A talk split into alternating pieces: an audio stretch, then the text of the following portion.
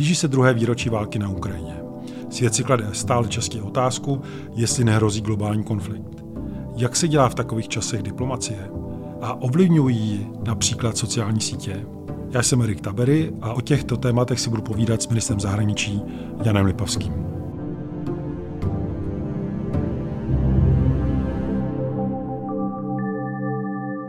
Dobrý den, děkuji za pozvání. Já bych začal návrhem, který mě zaujal. Vy jste ho zmínil na svém Twitteru, ale mluvil jste o něm i v Davosu, jestli jsem to správně pochopil, a to o tom, že by v době eh, pokročilé umělé inteligence mělo být i zajištěno právo nebýt manipulován. Tak jestli byste to uměl nějak rozvést. Je to snaha sformulovat eh, odpověď na výzvu, která před námi leží a která je čím dál tím více aktuálnější a to je uměle generovaný obsah v rámci internetové sítě na internetu. Mohou to být falešné fotografie, dokonce i falešná videa nebo i falešně generovaný zvuk. To znamená, dneska již technologie dokáží vytvořit například kopii vašeho hlasu jako redaktora, doplnit jej, já nevím, videem opět vytvořeným, pozbíraných z různých vašich jiných veřejných vystoupení a může to vytvářet dojem, že říkáte něco, co není pravda a v ten moment e, je to další díl e, té složité mozaiky, která znevěrohodňuje ten svět, ve kterém e, žijeme.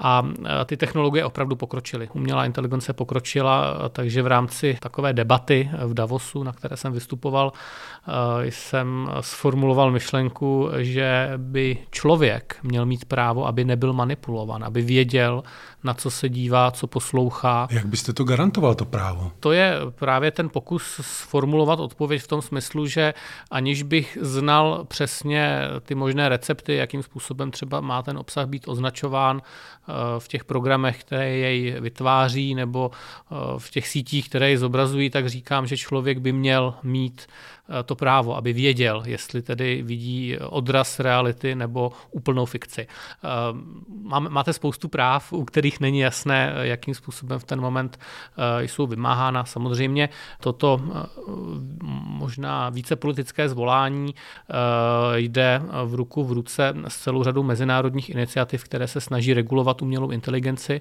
ať už se bavíme o úrovni Evropské unie, ve Spojených státech pracují na nějakých pravidlech, ale i generální tajemník OSN například zřizuje svůj poradní panel a ty debaty jsou velmi, velmi aktuální. Já jsem při rešerši našel e, zmínku od Andreje Babiše na vaší adresu a tuto myšlenku, která zazněla ve sněmovně.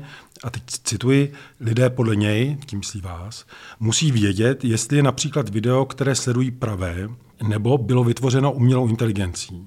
No tak dobře, to snad zvládnou říká Andrej Babiš. Takže zvládnou nebo nezvládnou? Já si myslím, že to lidé zvládnou, když mají vodítka k tomu, aby pochopili, že se dívají na fikci. Když jsem šel eh, jako mladý, možná jako dítě do kina na film Jurský park, eh, kde byly tehdy převratné počítačové efekty, eh, dinosaurus tam útočil na lidi, chytl auto a podobně, tak všichni věděli, že to není obraz skutečnosti, protože seděli v kině, dívali se na ten film. I tak to konec konců eh, bylo prodáváno jako fantastická show. Dneska, když na internetu uvidíte například eh, záběry z války nebo i z různých událostí, tak nemáte ten kontext, abyste to, abyste to ověřili. Různé pokusy o tyto podvrhy existují, většinou se na to relativně rychle přijde. Dost často, ale už ta samotná debata prostě prostě způsobuje tu škodu. To znamená, v tomto bych s Andrejem Babišem nesouhlasil a samozřejmě eh, také eh, to je o míře pozornosti, kterou lidé obsahu věnují. Eh, ne všichni mají čas, možná ani chuť ověřovat ten obsah, prostě nějakým způsobem to okolo nich projde. Tím spíše by to mělo být jednoznačně rozlišitelnější. On se asi možná trochu bojí a nebude sám, jestli někdo nebude vyvracet jeho, jestli nebude ukazovat, že on je ten dinosaurus, který tu veřejnost manipuluje, jestli to nebude bude využíváno proti třeba nějakým nepopulárním myšlenkám? Já myslím, že ale Andrej Babiš eh, nedělá podvržená videa nebo fotografie nebo nepracuje s podvrženým hlasem. To, že on má nějaké myšlenky, se kterými já nemusím souhlasit, eh, to je realita, to je demokracie, je to politická soutěž, to znamená, on se svými názory bez pochyby má úspěch u velké části české společnosti, nicméně není to falešný Andrej Babiš v tom smyslu, že by někdo generoval jeho výstupy v počítačových neuronových sítích, ale je to jaksi on autenticky na plénu poslanecké sněmovny, kdy třeba říká občas věci, které jsou asi nehorázné a, a někdy i, i trošku šílené, na druhou stranu je to pořád on. Doufejme, ale když jste to zmínil v tom Davosu, eh, jaká byla reakce? Jenom měl jste pocit, že to rezonuje, nebo? To byla debata panelová, tam zaznívala celá řada e, názorů, nevyvolalo to žádný, žádný poprask. Váš úkol je zastupovat Českou republiku, potkávat se s jinými státníky a politiky a sledujete dění. Kdybyste měl pro českou veřejnost zkusit definovat nějaké tři největší výzvy nebo potenciální rizika, třeba kterým Česko dneska čelí. Co by to bylo? Určitě, kdybych měl říct trojici, tak jednoznačně musím začít eh, ruskou agresí eh, vůči Evropě, vůči Ukrajině. Je to hrozba, která zde nad námi visí už dlouhou dobu. Teďka jsme si tři desítky let užívali takového klidu, vymanili jsme se z ruského vlivu, ale pozdní Putin, nebo já nevím, jak to nazvat, eh, prostě obnovil ty ruské imperiální ambice a ty nás jednoznačně ohrožují. Eh, má to přímý dopad na bezpečnost Česka, na českou společnost, ať už to jsou eh, uprchlíci z Ukrajiny, drahé ceny energií, celkově rozkolísaná bezpečnostní situace. Samozřejmě představa, kdyby Ukrajina se neudržela proti Rusku, tak budeme tomu všemu čelit ještě blížeji, proto musíme podporovat Ukrajinu. Dále slyšíme výhrušky vůči celé řadě dalších zemí, Moldavsku, ale i, i vůči Pobaltí a, a bohužel se potvrzuje, že eh, slova diktátorů je potřeba brát vážně a, a ne na lehkou váhu. Určitě to druhé riziko, kterému, eh, kterému čelíme nebo které musíme sledovat, je situace na Blízkém východě. Není to jenom válka v Gaze, je to celkově snaha Iránu destabilizovat region, vytlačit Spojené státy z regionu, oslabit, oslabit vliv. Evropa není schopná nalézt eh, nějakou strategii vůči regionu. Každá evropská země nebo celá řada evropských zemí má rozdílné zájmy. Tedy nemáme úplně silnou společnou politiku, ale eh, platíme ty náklady. Masivně eh, byl to rozklad Sýrie a vlna uprchlíků ze Sýrie, která vlastně stála za tou migrační vlnou v roce 2015 a není to ale jenom o, o Sýrii, je to i o té další nelegální migraci, která prostě proměňuje Evropu a má vliv na náš politický systém systém. Eh, vidíme eh, velký vzestup pravicových stran právě s agendou protimigrační. Eh, takže to je další eh, velká výzva. A ta třetí výzva, ta je možná tak trochu v pozadí a na druhé straně planety, ale je to mocenský vzestup Číny. To určitě není otázka, kterou Česko může nějakým způsobem razantně ovlivnit nebo proměnit, ale spíše musíme umět eh, potom v tom rozbouřeném světě dobře plout a, a navigovat se. Evropa opět nemá úplně jednotnou pozici, ale třeba Česko je velmi aktivní v diskuzích o různých nastupujících technologiích, jejich dopadech, třeba i na bezpečnost a, a je potřeba, abychom to velmi, velmi sledovali. Zůstavím u té Ukrajiny. Předpokládám, že pracujete s různými možnými vývoji, strategickými úvahami, co eh, může nastat. Kdybyste měl eh, zkusit upřímně popsat, jestli momentálně váš úřad víc pracuje s verzí, že Ukrajina zvítězí nebo že spíše prohraje? Musíme pracovat se všemi verzemi a není jedna verze, není jedna varianta toho vývoje. V prvé řadě ta strategie celého Česka, nejenom tedy ministerstva zahraničních věcí, je podporovat Ukrajinu. Podporovat Ukrajinu ve všech možných doménách, co nám dovolí zdroje české. A e, je to pomoc humanitární, vojenská, je, je to pomoc politická. Ta hodně jde za ministerstvem zahraničních věcí, za českou diplomací. To znamená například aktivní účast na různých, eh, na té mírové skupině prezidenta Zelenského, desetibodový mírový plán, kde jsme zaštítili eh, bod číslo jedna, tedy eh, jadernou bezpečnost na Ukrajině. Je to například podpora různých rezolucí OSN, anebo třeba lobbying a podpora pozic v Evropské unii nebo v NATO. A ty horší scénáře jsou také, a my děláme všechno pro to, abychom je co nejvíce oddálili, případně aby nenastaly. Proto ta podpora.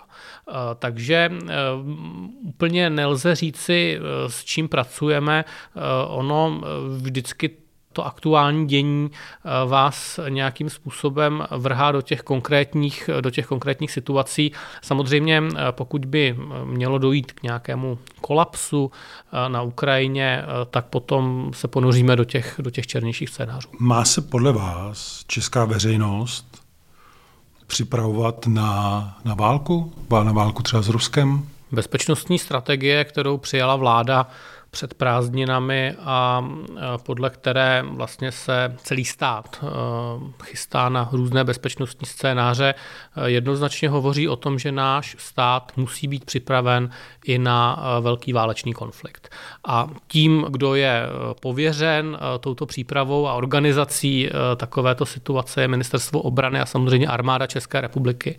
Já myslím, že pan generál Řehka o tom poměrně často hovoří a vyvolává to občas údiv, ale myslím si, že ten údiv eh, trochu opadá. A právě proto, abychom se eh, na tu myšlenku připravili, eh, protože ono opravdu to nastat může.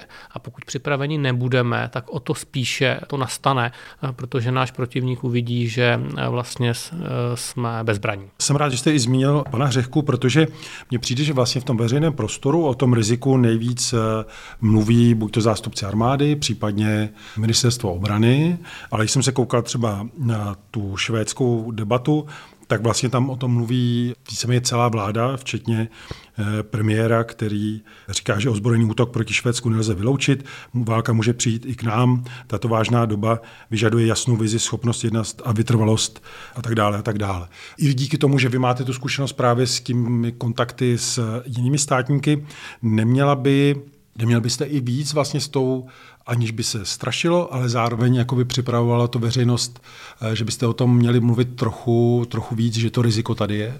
Já neznám přesně detail švédské domácí debaty, ale Švédsko bylo dlouhá desetiletí neutrálním státem a teprve eh, ruská invaze na Ukrajinu před dvěmi lety vedla k tomu, že Švédsko požádalo o vstup do Severoatlantské aliance. To znamená, oni se aktivně své neutrality zbavili, protože přestali věřit tomu, že neutralita ochrání. Ukrajina byla formálně eh, také do velké míry neutrální zemí a minimálně, minimálně vojensky o, o jejich vstupu do NATO se začalo reálně mluvit až právě po ruské invaze.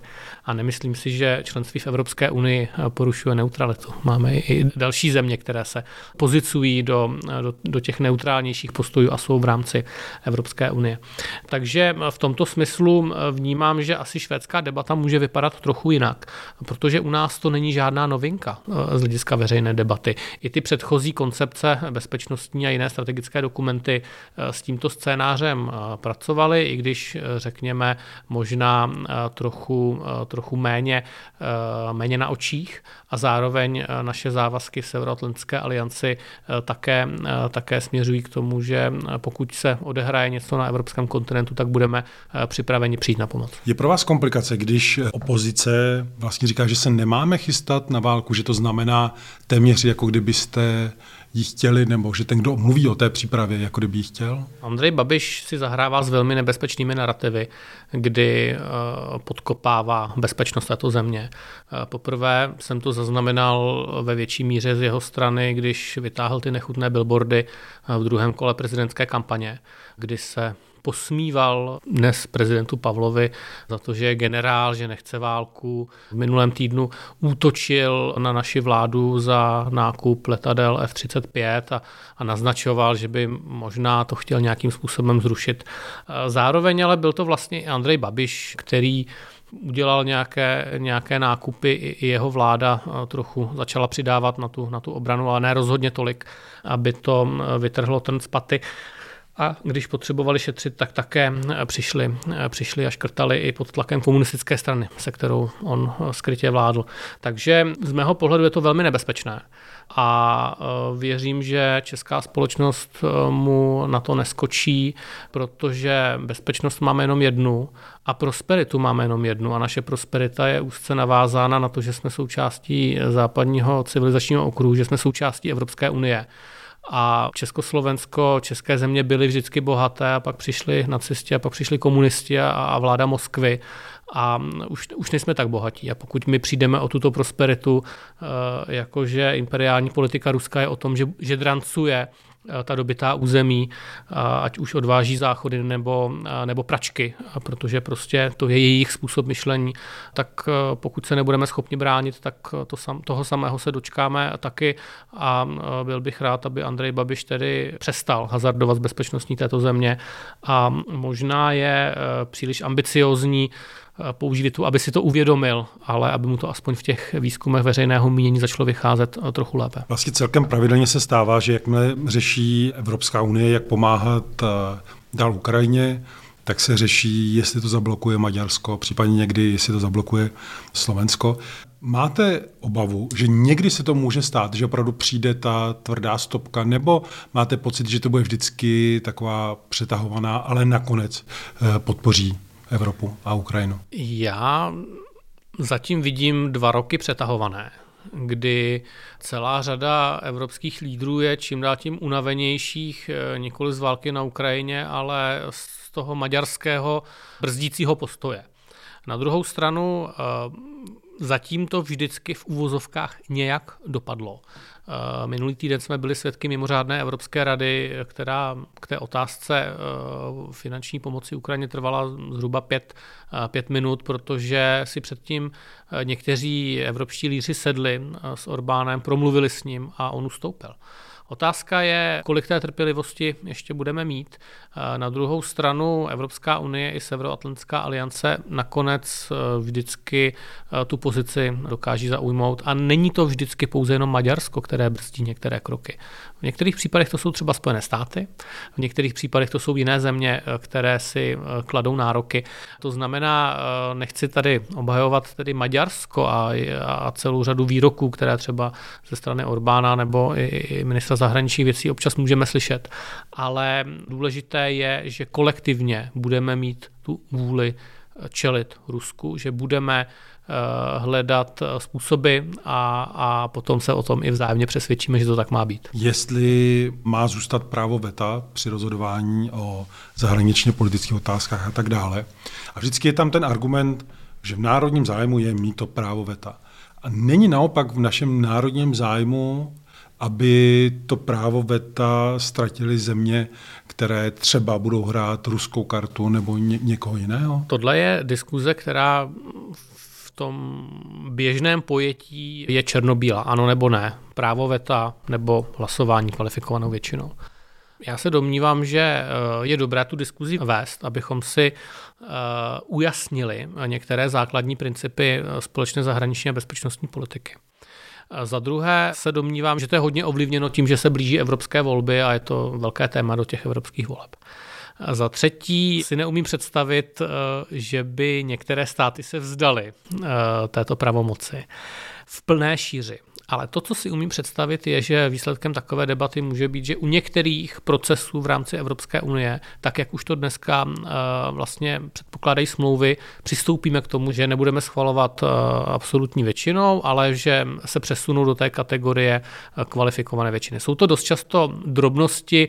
Viděl jsem velmi zajímavý návrh, který jako Česko podporujeme, například u přístupových rozhovorů jednotlivé kapitoly a jednotlivé bloky těch kapitol schvalovat kvalifikovanou většinou, nikoliv o nich vést uh, nutně politická jednání. To si myslím, že je něco, co by třeba český zájem neoslabilo. Ale ten poslední argument, uh, kde já se uh, spíše držím na straně těch skeptiků, ačkoliv třeba u mě ve straně jsem s tím trošku, trošku výjimkou, je, že paradoxně, kdybychom některým zemím nedovolili mít to veto, tak oni by se přestali více identifikovat s tou společnou zahraniční bezpečnostní politikou, protože by nebyla jejich.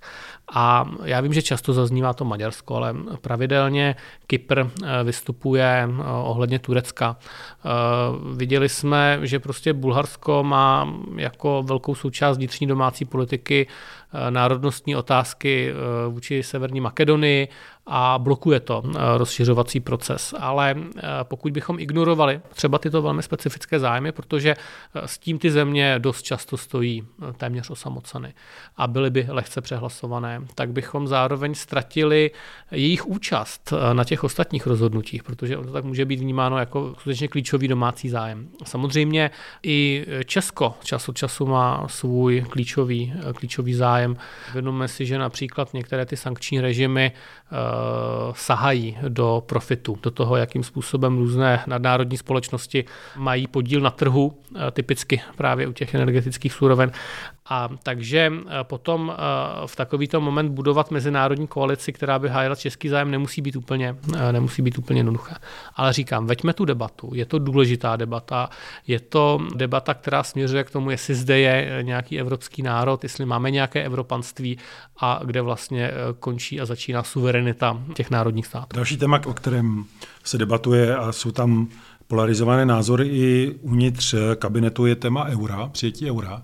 A mě by tady zajímalo, jakoby, jestli se dá říct, že z pohledu uh, ministra zahraničí, že by česká pozice byla jiná, kdyby jsme byli, uh, myslím, jestli byla silnější, stejná, kdyby jsme měli euro? Já myslím, že debata o euru má dvě roviny, eh, technicko-ekonomickou a politickou. Té technicko-ekonomické se přiznám, že sám moc nerozumím nebo necítím se být kvalifikován do ní, do ní vstupovat ale eh, když se podíváme na to, co politicky znamená být součástí eurozóny, tak je to jasná kotva eh, do toho integračního evropského procesu. S tím tam vstupovalo Slovensko, s tím tam vstupovaly pobaltské země. A eh, já si myslím, že i době takto dramatické je pro Česko lepší, abychom byli součástí eurozóny, abychom i, i tomu našemu průmyslu, který prostě Chile obchoduje s okolními zeměmi, odebrali tu nejistotu, která se, která se váže, váže vůči koruně. Takže já to podporuji, vedeme o tom debatu. Nemáme na tom úplně ve vládě zhodu v tom, jak rychle postupovat ale to už, je, to už je, řekněme, osud koaličního vládnutí. Ale zdá se víceméně jasně, že tato vláda asi pro přijetí eura nic eh, víc neudělá. Já si myslím, že bychom mohli udělat konkrétní kroky, že nám nic nebrání v tom, abychom se přiblížili do toho systému RM2, abychom obsadili eh, některé pozice. To znamená, je to spíše otázka koaličních jednání, než abychom... A právě, a myslíte, že se to stane? nebo? Asi úplně eh, nechci, nechci předvídat, co se stane. Naše pozice je v tom naprosto jasná, my to podporujeme, čas od času se s tím připomeneme. Na druhou stranu máme pět kolečních stran, tak má, my jsme jedna z nich jako Piráti. Eh, na druhou stranu i další strany to podporují, takže eh, myslím si, že je to spíš o tom, abychom dokázali třeba o těch věcech mluvit a posouvat je dál. Z globálního hlediska pro Evropu, pro Česko budou důležité nebo teď bude řada voleb, ale budou důležité i ty americké. Co by pro nás znamenalo, kdyby volby vyhrál Donald Trump? Eh, vy jste se ptal na ty scénáře u Ukrajiny, tak na ministerstvu zahraničních věcí pracujeme i s dvěmi scénáři, tedy výsledku amerických voleb. Nicméně zatím je příliš brzo ne předvídat výsledek těch voleb, ale eh, předvídat i případný dopad a důsledky, eh, kdyby eh, zvítězil republikánský kandidát. Protože ty kruhy, které potom přebírají moc, ještě nejsou sformované a to definitivní formování vlastně nastává až po té vítězné noci, kdy se ustavuje ten přechodný tým. Nicméně je to tedy cvičení vlastně relativně jednoduché, protože jsou scénáře pouze dva a to, co můžeme odečítat z různých think tanků v okolí republikánské strany a s vazbou na Donalda Trumpa, tak je, tak je velké zaměření na Čínu, Čína je tam vykreslována jako eh, ta hlavní hrozba a pravděpodobně se bude opakovat politika, která bude klást větší důraz na Evropu, aby se postarala o své bezpečí. Donald Trump během svého prezidentování pravidelně eh, v Severoatlantské alianci káral ostatní evropské lídry, že dávají málo peněz, málo výdajů na obranu. Tehdy celá řada zemí neměla pro, měla problém naplnit dvouprocentní závazek výdajů na obranu. My jako Česko teď směřujeme, abychom jej naplnili, ale také tam ještě nejsme. Prostě nelze zvýšit ten rozpočet několika násobně ze dne na den, ale obecně se ten počet zemí zvyšuje. A otázka je, jestli to bude jenom 2%. A samozřejmě v situaci, kdy e, Rusko prostě má svou agresivní imperiální politiku, tak toto může mít poměrně zásadní dopad na Evropu. Může ministr zahraničí český říct, že má obavu, kdyby vyhrál Donald Trump, nebo nemůže? Čistě teoreticky asi může říct cokoliv, ale mým úkolem není, eh, není vyjadřovat obavu nebo dokonce nějak vstupovat, nebo pokoušet se komentovat a vstupovat demokratické procesy v jiných zemích. Mým úkolem je připravit Česko na tu případnou situaci, eh, ale já z toho eh, nemohu říct, že nemám obavu.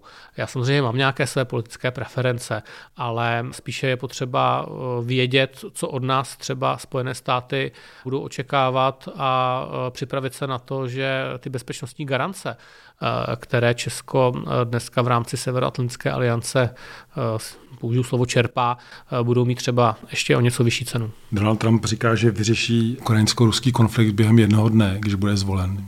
Věříte takové možnosti? To zní příliš lákavě na to, abych při pohledu na to, co obnáší ruský imperialismus, abych tomu věřil. Hodně se v poslední době mluví o riziku nějakého globálního konfliktu a často se zmiňuje to riziko buď to něco kolem toho konfliktu Rusko-Ukrajina, ale to možná méně. Více se teď mluví v souvislosti samozřejmě s Čínou, ale také s tím, co se děje na Blízkém východě, hlavně třeba i teď v souvislosti s, s těmi leteckými útoky na ty jemenské postalce. Kdyby vy jste měl vidět, kde je riziko opravdu, že by něco mohlo jakoby přerůst do většího globálního konfliktu, co by tady z těch případně nějaký jiný těch rizik byl? Tím neříkám, že se to stane, ale jako potenciální riziko. Termín, se kterým eh, čas od času pracuji, eh, je eh, termín globální konfrontace. Já si myslím, že svět prochází érou globální konfrontace, kdy na jedné straně stojí mezinárodní řád vytvořený po druhé světové válce, tedy OSN, Charta OSN a všechny ty ostatní organizace, které z toho vycházejí. A řekněme, na druhé straně stojí narušitelé tohoto mezinárodního řádu a eh, do první řady a jak si ten prapor boje proti tomuto mezinárodnímu řádu teďka zvedl Vladimír Putin. Jednostranně anektoval opakovaně území Ukrajiny, svého souseda, anektoval jej dokonce v situaci, kdy je neměl vojensky plně pod kontrolou, to znamená poměrně originální i z hlediska toho, jak se eh, dějiny staví k těmto, eh, k těmto otázkám. Prostě vyhlásil nárok, to je naše. A zároveň vidíme velmi úzké sepětí s Iránem. Irán, který v regionu Blízkého východu Perského zálivu podporuje eh, hutijské povstalce, kteří velmi sofistikovanými zbraněmi, to nejsou eh, povstalci s Kalašnikovem a s RPGčkem na rameni, oni mají vrtulníky, lodě, mají balistické rakety, naváděné rakety, jako velmi sofistikované systémy, kterými zkoušeli odstřelovat Izrael, ačkoliv se tedy trefili do, do Egypta, ale byli úspěšní i při uh, zásazích uh, na různé obchodní lodě. A tím prostě narušili jednu z nejvytíženějších námořních tras a například způsobují Egyptu ohromné ekonomické ztráty, protože suezký průplav je v tuto chvíli eh, nevyužíván, nebo není možné ji využívat v plné kapacitě. Eh, vidíme, že Irán podporuje různé milice v Iráku, podporuje Hezbala, vztahy s Hamásem. Vidíme, že Rusko spolupracuje se Severní Koreou, od které nakupuje ve velké množství munici, kterou potom využívá ve válce na Ukrajině. Vidíme celou řadu vojenských pučů na africkém kontinentě, které se odehrály s přímou podporou různých jednotek Ruska, ať už to jsou ti Wagnerovci nebo jiné skupiny. Eh, dost často ty africké elity studovaly na moskevských nebo na jiných ruských školách, takže tam jsou přímé vazby. Tři z těchto zemí nyní oznámili, že vystupují z ECOWASu. A to znamená, je to opravdu jako široká škála problémů, které se ve světě odehrávají a je tam ten společný jmenovatel. A samozřejmě eh, všichni si klademe otázku, jakým způsobem se k tomu postaví Čína, kde jsou její hranice, eh, kdy a jak se eh, bude do toho přidávat, ať už eh, nějakou eh, přímou akcí, možná v zájmu Číny, to sledují všichni s velkým napětím, situaci v Jihočínském moři, pravidelné cvičení u Tajvanu. To znamená, ta situace opravdu není dobrá a musíme být hodně na pozoru. Během studené války byly takové ty legendární hodiny, které znázorňovaly, jestli, jak se blíží riziko jaderné války. Hmm. Když byste srovnal moment, kdy jste nastupoval do úřadu a dneska, a nemusíme mluvit o jaderné válce, ale o tom globálním konfliktu, je podle vás ta ručička blíž té hodině 12. nebo, nebo ne? No, ručička určitě by byla blíž hodině 12. Já teďka nechci ji přesně nikam pozicovat, ale uh, ty momenty, které ji přiblížily k hodině 12. jednoznačně tedy byl uh, ruský útok na Ukrajinu. My, když jsme nastupovali jako vláda, tak už uh, Ruská federace měla schromážděné velké množství vojenských jednotek u ukrajinských hranic a prosakovali eh, první tehdy ještě utajené zprávy, ke kterým tedy po nástupu jsme měli eh, plnohodnotný přístup. A zároveň eh, to je, to je ten 7. říjen, kdy Hamas zautočil na Izrael a ta následná válka, následná válka v Gaze. To znamená, to jsou určitě momenty, které nás, které nás přiblížily. Mimochodem, jste zmínil ten Izrael, my jsme spojenci, vy jste byl, myslím, že první minister zahraničí, který tam jel a to, že podporujeme jako demokratickou zemi v regionu, je důležité, nicméně i jako spojenci bychom si asi měli všímat toho, když se neděje všechno třeba, jak by mělo. Hodně se vede debata, jestli ten postup vůči civilnímu obyvatelstvu v Gaze není příliš tvrdý. Jak vy se na to díváte? Určitě já pravidelně, když jednám eh, se svým izraelským protěžkem, tak vždy připomenu principy mezinárodního humanitárního práva. To zní tak strašně krátce. To je ale ta hlavní odpověď na tu otázku, jestli, jestli to je součástí česko-izraelských vztahů, tak samozřejmě ano, není to o tom, že bychom byli slepí, eh, slepí k tomu, jak... Nemáte obavu, že třeba ta míra toho zásahu může i do budoucna naopak Izrael ohrozit, že se zedme tak velká, velký odpor eh, vůči tomuto našemu důležitému spojenci v regionu? Ono se to, ono se to už děje, to, je to vidět na tom mezinárodním fóru, když, když posloucháte, jak o tom hovoří eh, představitelé, a nemusí to být nutně Irsko nebo Belgie, ale třeba Španělsko a, a, a další země, tak ta kritika je velmi silná. Vy jste obnovili koordinaci zahraniční politiky, to znamená vy, premiér, prezident a šéfové obou komor parlamentu. Co je primárním jakoby, účelem a jak to asi jako probíhá? Protože já předpokládám, že vy se potkáváte i jindy, má to nějakou speciální agendu? Setkání proběhla zatím dvě. Ehm, nejsem v pozici, abych hovořil za svolavatele, tedy za eh, pana prezidenta, ale myslím si, že ambice, aby probíhala setkání tak dvakrát, eh, třikrát do roka, ano, přece jenom sladit kalendáře eh, čtyř ústavních činitelů a ministra zahraničních věcí není úplně jednoduchá záležitost. A vždycky to zatím tedy proběhlo formou pracovního jednání, pracovní snídaně, kdy jednotliví aktéři prostě pohovoří o tom, co oni vnímají, že je pro ně v zahraniční politice důležité, že to by měla být ta naše priorita. Může to sklouznout v určitých momentech, řekněme, i do nějakých partikularit, kdo se kam chystá, na jakou cestu. Ale pro mě jako pro ministra zahraničních věcí je důležité, že slyším od čtyř nejvyšších ústavních činitelů, co jsou jejich názory na zahraniční politiku, kde se scházíme a kde například je potřeba Eh, více koordinace nebo opatrnějšího našlapování, protože tam mohou být eh, nějaké rozdíly. Faktem je, že v tuto chvíli eh, naši nejvyšší čtyři ústavní činitelé mají velmi podobný pohled na to, jaké jsou ty klíčové zájmy Česka. Mohou se rozcházet v metodách, mohou se rozcházet v akcentech, to si myslím, že je naprosto přirozené. Já se vidím vedle té čtveřice eh, spíše jako někdo, eh, kdo vede úřad, který má pomáhat dělat tu zahraniční politiku, samozřejmě eh, přispívat ke, ke sjednocování. A máte jako podobu jako brainstormingu, jako že si povídáte ne tak formálně, nebo? Takhle, ono to máme, ten formát je, že tam ještě každý sedí s, něk, s některým ze svých poradců nebo lidí, kteří jim pomáhají se zahraniční politikou, tak je to prostě debata, kde postupně eh, hovoří jednotliví ústavní činitelé a myslím, že v tom formátu, který byl zhruba hodinu a půl, nebo možná dvě hodiny, tak každý pohovoří tak, tak dvakrát. Ono, když ještě chcete k něčemu trošku vést debatu, eh, tak to není vyčerpávající debata, která by šla u všech otázek úplně, úplně do detailu, ale eh, právě třeba naznačí, eh, kde je potřeba dál na některých věcech pracovat. A je to dobře, že se schází nejvyšší ústavní činitel. Já si myslím, že ten formát je v pořádku. Záleží na, na, na prezidentovi, jakým způsobem ten formát uchopí. Předchůdce eh, pana prezidenta Pavla eh, vlastně využíval ten formát k tomu, že výsledkem byly psané závěry, které se zveřejňovaly eh, na internetu a byla to jakási snaha formovat zahraniční politiku, vnášet do ní akcenty nebo i nová témata a, a formou těch závěrů vlastně říkat, co má být zahraniční politika.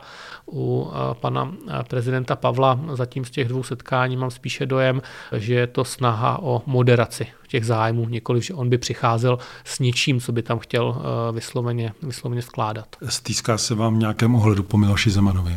Nejsem sentimentální typ člověka, to znamená eh, nestýská, eh, pokud bych měl, a, a také, aby se vám po někom stýskalo, tak byste se s ním musel vidět. Já jsem se s ním viděl zhruba dvakrát při nějakých oficialitách, možná někde letmo, ale on nikdy neměl zájem o politický dialog, takže No, takže asi tak. Z pohledu jako obecně té spolupráce se dá říct, že pro vás je ta situace dneska jednodušší, chápu to správně? Je potřeba si uvědomit, že velký rozdíl mezi posledním rokem prezidenta Zemana a prvním rokem prezidenta Pavla je ten, že prezident Pavel pracuje jezdí na zahraniční cesty, přijímá zahraniční návštěvy, je velmi aktivní, zajímá se o témata, dvakrát byl na vládě, eh, na Bezpečnostní radě státu, je přítomen. Prezident eh, Zeman poslední rok eh, už tolik přítomen ve skutečnosti nebyl. Asi to bylo možná dáno i třeba prostě jeho nějakým způsobem zdravotním stavem. A v momentě, kdy máte vlastně na scéně toho aktéra aktivního, tak je potřeba se o těch věcech více bavit. Já si nemohu nemohu stěžovat, že bych neměl přístup k panu prezidentovi.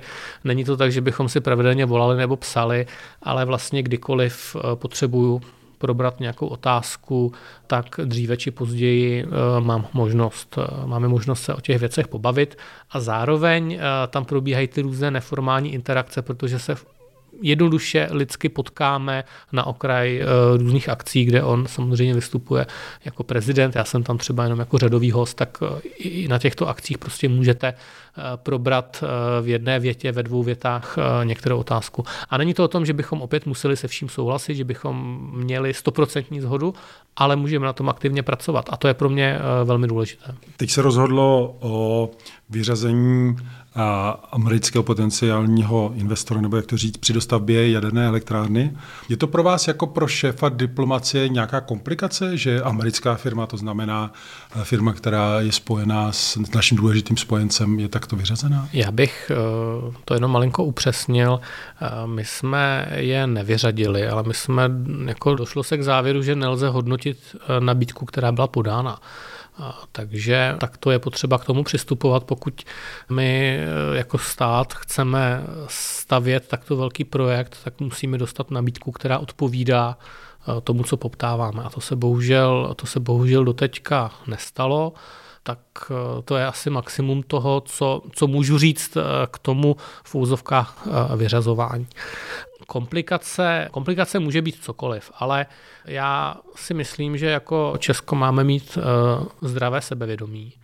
A pokud tento stát bude dělat velmi drahý, náročný projekt, tak my jsme ta bohatá nevěsta, která má právo si určit podmínky, za kterých tento projekt bude zrealizován a samozřejmě si vybrat i toho, i toho ženicha, který to potom bude realizovat.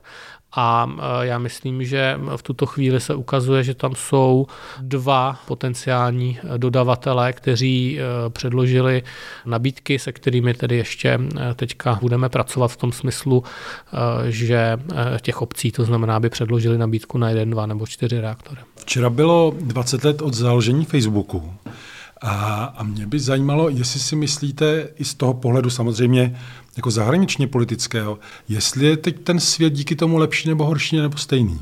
Popravdě řečeno, eh, nevím, jestli lze eh, propojit eh, Facebook a, a celkově dění na světě, jestli tam, jestli tam jsou nějaké společné momenty. Těch sociálních sítí je celá řada, je to vlastně způsob, jak lidé tráví čas, jak lidé komunikují. Ne všude na světě používají lidé Facebook, jsou země, kde používají jiné sociální sítě. Určitě byly eh, případy, nebo se i dneska dějí případy, kdy sociální sítě, včetně Facebooku, negativně přispívají k polarizaci společnosti, kdy se bojíme o stav demokracie kvůli roztříštěnosti eh, debaty různým sociálním bublinám eh, Byly i případy, kdy eh, různé facebookové skupiny sloužily k tomu, aby se třeba odehrály masakry obyvatelstva civilního. To znamená, eh, určitě dokážeme najít celou řadu problematických momentů.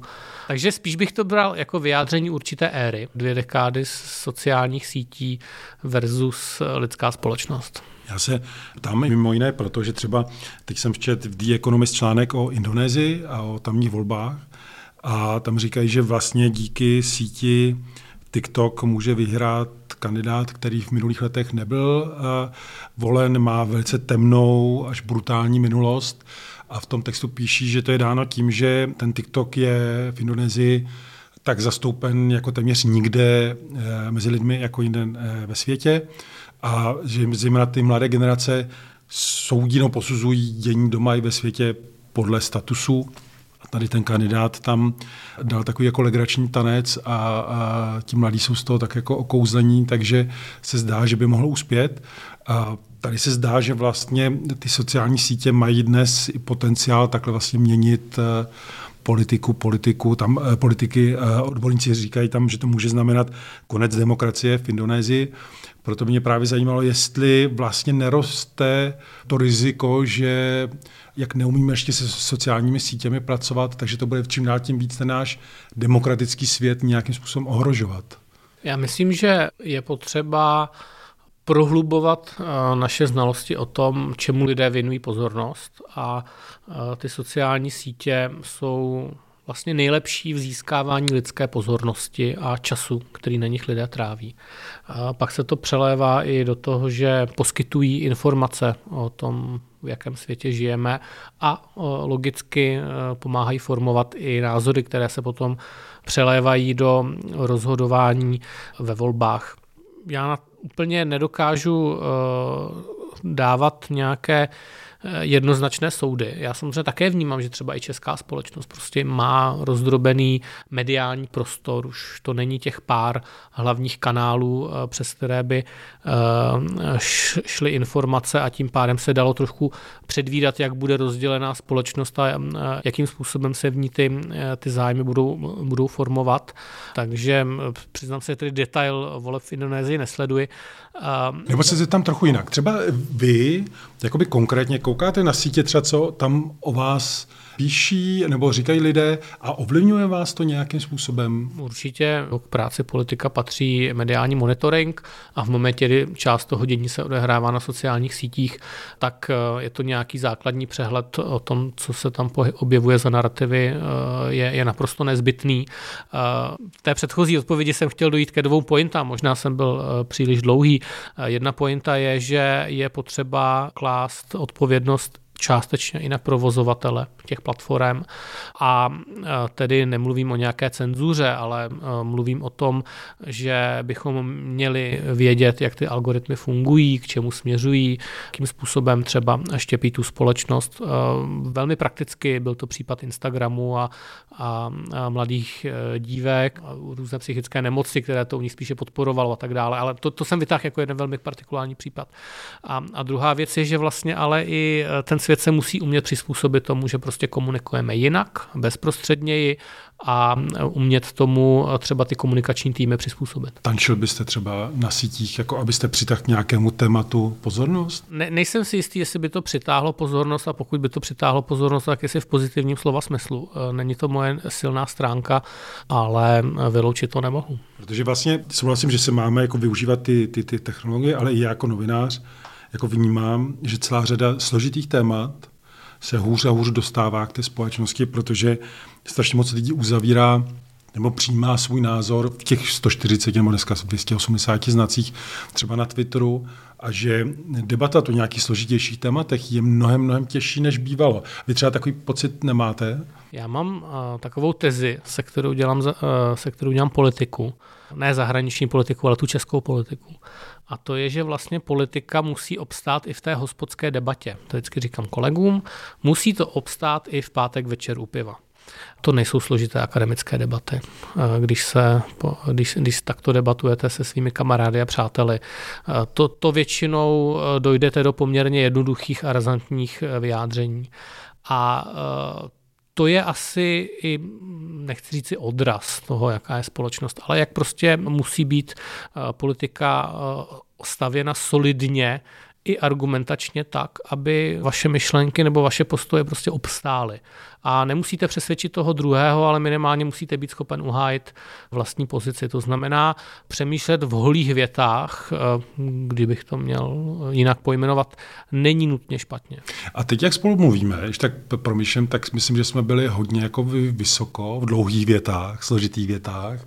Myslíte, že to byla chyba, ta, ta forma, jakou jsme třeba teď jakoby vedli, že to nezaujme jako tolik lidí třeba, kdyby to bylo nějaké jiné, rychlejší nebo kratší podobě? Tak asi záleží, jaký žánr, eh, jaký žánr se zrovna zpracovává, ale nepředpokládám, že tento podcast eh, míří na, na publikum, které by eh, vnímalo zprávy zkratkovitě, tak je možnost mluvit způsobem, který možná předá větší hloubku, možná předá sofistikovanější argumenty, ale eh, velká část společnosti prostě eh, takto eh, v těch politických otázkách nenutně funguje. A to neznamená, že by nějakým způsobem měla být jednodušší, ale prostě lidé řeší celou řadu svých starostí, strastí a ne vždycky mají náladu se věnovat nějakým složitým politickým konceptům.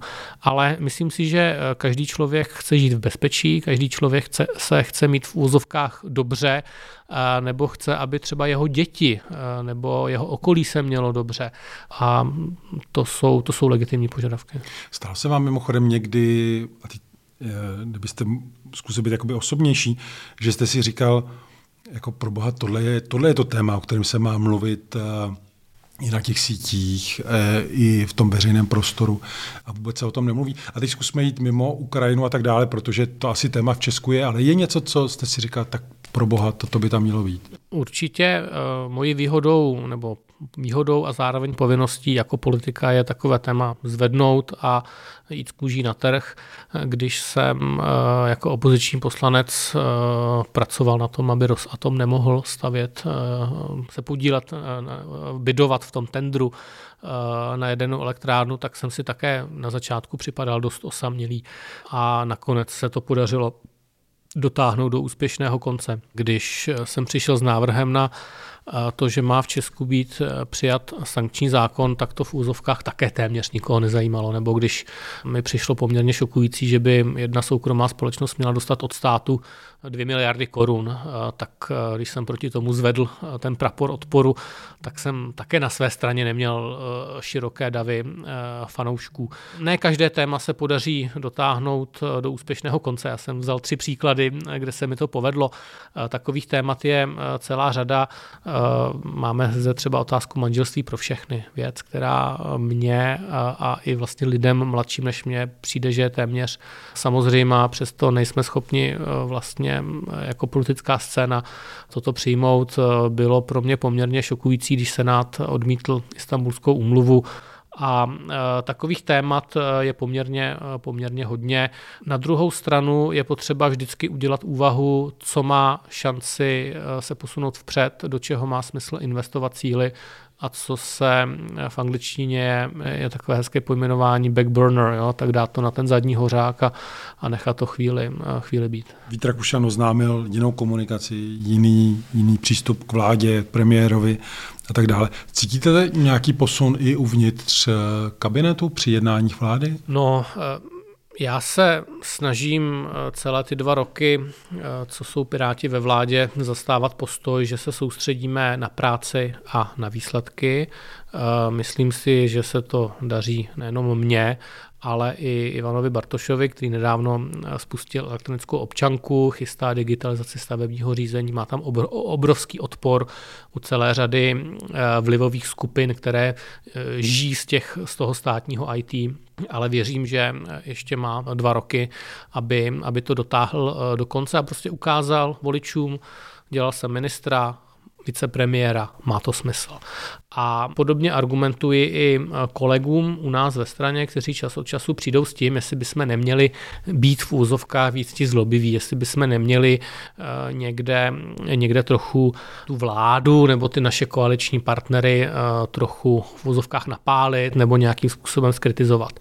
Neznamená to, že souhlasím se vším, co dělají a, a říkají ty další čtyři strany, se kterými jsme ve vládě. Ta vláda přece jenom je jenom o tom, že máme nějakou aktuální zhodu našich zájmů a za tímto účelem tedy, tedy jsme sformovali vládní většinu. Ale eh, aby když s někým sedím eh, každý týden na vládě, tak jsem potom potřeboval se hlásit k tomu, že teď mu to teda eh, řeknu, to mi taky nepřijde úplně vlastně ve skutečnosti příliš sebevědomé. Já vnímám, že se blíží evropské volby, blíží se krajské volby, volby do Senátu a vlastně potom už poběží hnedka eh, další volební kampaň eh, do voleb do poslanecké sněmovny, takže já mám tendenci i v těchto situacích prostě mít ladnou hlavu. Já jsem ministr zahraničí České republiky ne pro Piráty, ne pro vládu, ale pro celou zemi a myslím si, že když k tomu takhle budeme všichni přistupovat, tak ve skutečnosti dokážeme o kvalitě naší práce přesvědčit i ty ostatní. A uvnitř vlády necítíte zatím posun? Tam jsou jako různé diskuze, různé debaty.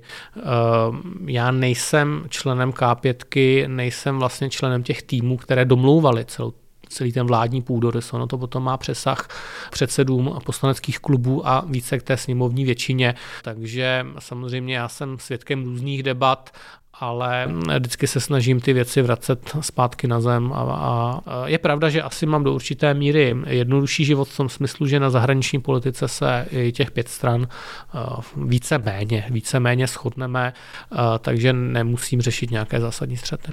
Na závěr jedna otázka. Naše novinářská kolegyně, redaktorská pražské redakce Svobodné Evropy Alsa Kurmašev je stále zadržována v Rusku.